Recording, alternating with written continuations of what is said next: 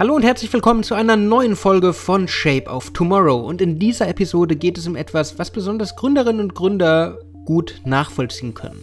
Als junges Unternehmen ist es schwierig, auf dem Markt aufzufallen. Daher geht es heute um das Startup-Marketing. Shape of Tomorrow. Der Podcast rund um Innovation, Trends und die Zukunft. Mit Innovation Profiler Alexander Pinker. Nicht jedes Startup hat eine individuelle Nische, in der sie alleine unterwegs sind. Viele müssen sich mit der Konkurrenz, teilweise auch mit riesigen Unternehmen als Konkurrenten herumschlagen. Und um erfolgreich auf dem Markt zu positionieren um erfolgreich auf dem Markt aufzufallen, da braucht es Marketing. Das Problem ist, dass Marketing viel Geld kostet. Schaut euch mal die großen Kampagnen an, die jedes Jahr zum Beispiel zu Weihnachten oder auch sonst gerade laufen. Das schluckt einiges an Marketingbudget und ja, der eine oder andere Hörer fragt sich vielleicht jetzt, muss das sein, muss ich wirklich so viel Geld investieren, um wirklich auf mich aufmerksam zu machen? Und da spricht der Kommunikationsmensch in mir einfach aus mir, nein, viel Geld ist nicht immer gleich viel Wirkung.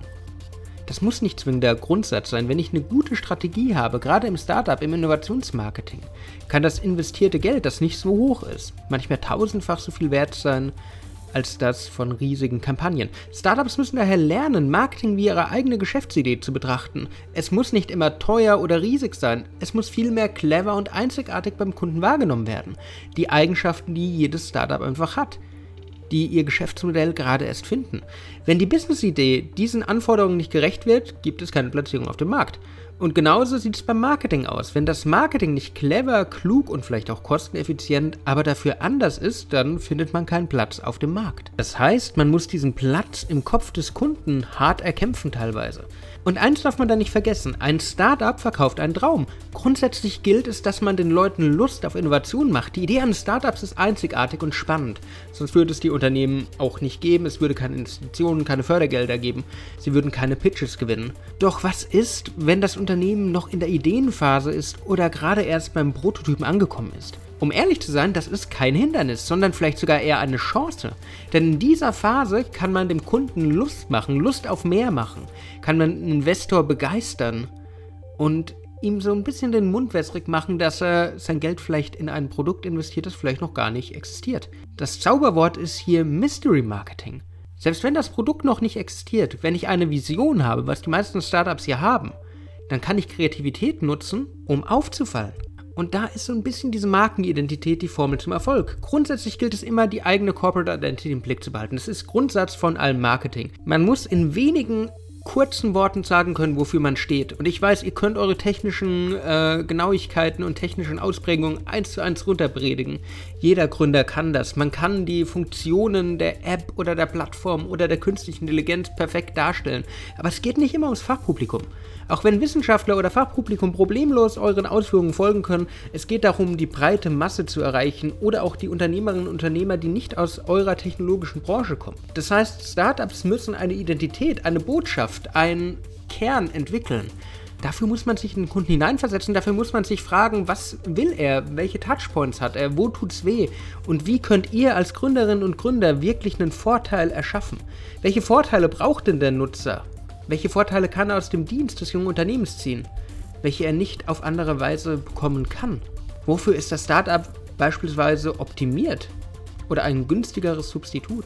Beim Startup-Marketing geht es daher darum, ein Markenerlebnis zu erschaffen. Markenerlebnis bedeutet, es geht weit über Slogans und sonstiges hinaus. Es geht weit über die reine Auffindbarkeit des Unternehmens hinaus. Und das Markenerlebnis findet ihr überall. Das ist das User-Erlebnis auf der Webseite, auf Events, auf virtuellen Events oder auch wenn Sie euer Produkt benutzen. Ein junges Unternehmen, ein Start-up, muss ihre unbekannte Marke emotional aufladen und so wird es für den Kunden erst interessant. Und ja, das ist kein Startup mehr, aber trotzdem, man kann sich einiges vom alten Apple abgucken. Auch wenn sich das Unternehmensbild zunehmend verändert, hat es in der Vergangenheit die Kunden an jedem Kontaktpunkt begeistert. Von ihrem Produkt, den Stores bis zum Auspacken der Produkte, wo sogar ein spezieller Apple-Geruch einem entgegenkam. Es war ein Erlebnis. Und nicht umsonst sind Unboxing-Videos auf YouTube so unglaublich beliebt. Das Erlebnis hat teilweise nichts mit Komplexität zu tun, auch Einfachheit und Hochwertigkeit können begeistern. Von diesem Vorgehen, das Apple da an den Tag gelegt hat, können sich Startups in ihrem Marketing eine Scheibe abschneiden. Sie müssen einfach nur frühzeitig überlegen, wie kann ich das machen? Sie müssen frühzeitig überlegen, welche Brand Touchpoints gibt es und wie kann man den Kunden auf jeder einzelnen Etappe der Reise, der Customer Journey begeistern? Sie müssen mit ihrem Markenerlebnis die Probleme, Herausforderungen der späteren Konsumenten optimal identifizieren und sich als einzige oder einzigartige Lösung auf einem unübersichtlichen Markt positionieren. Sie müssen auffallen. Insgesamt geht es daher bei allen Startup-Kampagnen darum, die richtige Zielgruppe zu erreichen und sie auf die richtige Art und Weise anzusprechen. Und der ein oder andere Hörer, die ein oder andere Hörerin fragt sich jetzt, gut, okay, sagt er so leicht, es ist sein Geschäft, aber wie fange ich jetzt an? Es gibt bestimmte Wege, die zu diesem Markenerlebnis führen können. Man muss als allererstes wirklich die Zielgruppe identifizieren. Ihr müsst überlegen, wer sind eure zukünftigen, wer sind eure aktuellen Konsumenten. Was beschäftigt sie in ihrem Alltag? Was hält sie nachts wach? Welche Painpoints gibt es, denen zum Beispiel das Startup helfen kann? Diese Elemente müsst ihr genau identifizieren, um später in der Customer Journey optimal darauf reagieren zu können. Dann müsst ihr euch die Reise des Kunden angucken. Welche Kontaktpunkte hat der Konsument mit der Marke? Die Reise des Kunden beinhaltet alle Berührpunkte, sowohl online als auch offline. Painpoints, Emotionen und Möglichkeiten der Kundenansprache müssen hier identifiziert werden. Wo bringt ihr den Mehrwert? Wenn ihr diesen Mehrwert identifiziert habt, wenn ihr die Pain Points identifiziert habt, könnt ihr nämlich in die Gestaltung der Markenerlebnisse einsteigen. Hat man nämlich die Handlungsfelder wirklich vor sich auf Papier, vor sich auf der Hand, kann man sich darauf einstellen, ihnen zu begegnen. Mit einer emotionalen Ansprache, um eine Kommunikationskampagne um die Emotionen des Menschen herumzubauen, die sich auf die Mehrwert des Produkts, auf die Vorteile der Dienstleistung für den Kunden spezialisiert. So können Markenerlebnisse optimal ausgestaltet werden und ihr habt ein großartiges Storytelling. Startups müssen hier einfach kreativ werden. Ein Markenerlebnis muss nicht viel Geld kosten. Ich bleibe nochmal bei dem, was ich am Anfang gesagt habe. Man muss einfach nur die Schwächen der Konkurrenten identifizieren und in diesen Bereichen des Markenerlebnisses noch zusätzlich Power reingeben, diese noch verstärken, sagen, ich bin anders.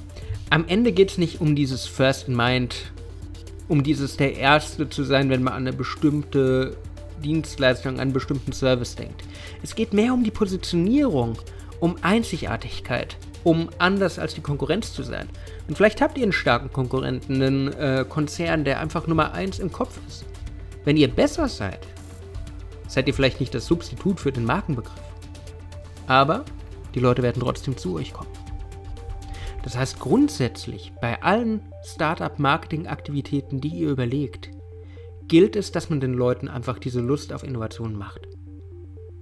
Die Idee, die ihr habt, ist einzigartig. Die Neuartigkeit ist interessant. Und diese müsst ihr auch verkaufen. Sie muss einfach interessant, wiedererkennbar verkauft werden, platziert werden. Und dann funktioniert das mit der kreativen Kommunikations- und Branding-Strategie.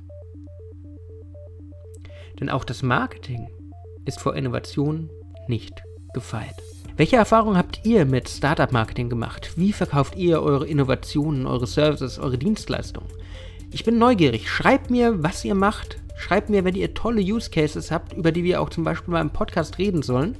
Sonst war es das mit der heutigen Folge, Folge 41 von Shape of Tomorrow. Ich wünsche euch eine wunderbare Restwoche. Wenn euch der Podcast gefallen hat, dann lasst mir wie immer ein Like da, folgt mir, kommentiert, teilt ihn. Wir hören uns nächste Woche wieder. Bis dann und ciao, ciao. Shape of Tomorrow. Der Podcast rund um Innovation, Trends und die Zukunft. Mit Innovation Profiler Alexander Pinker.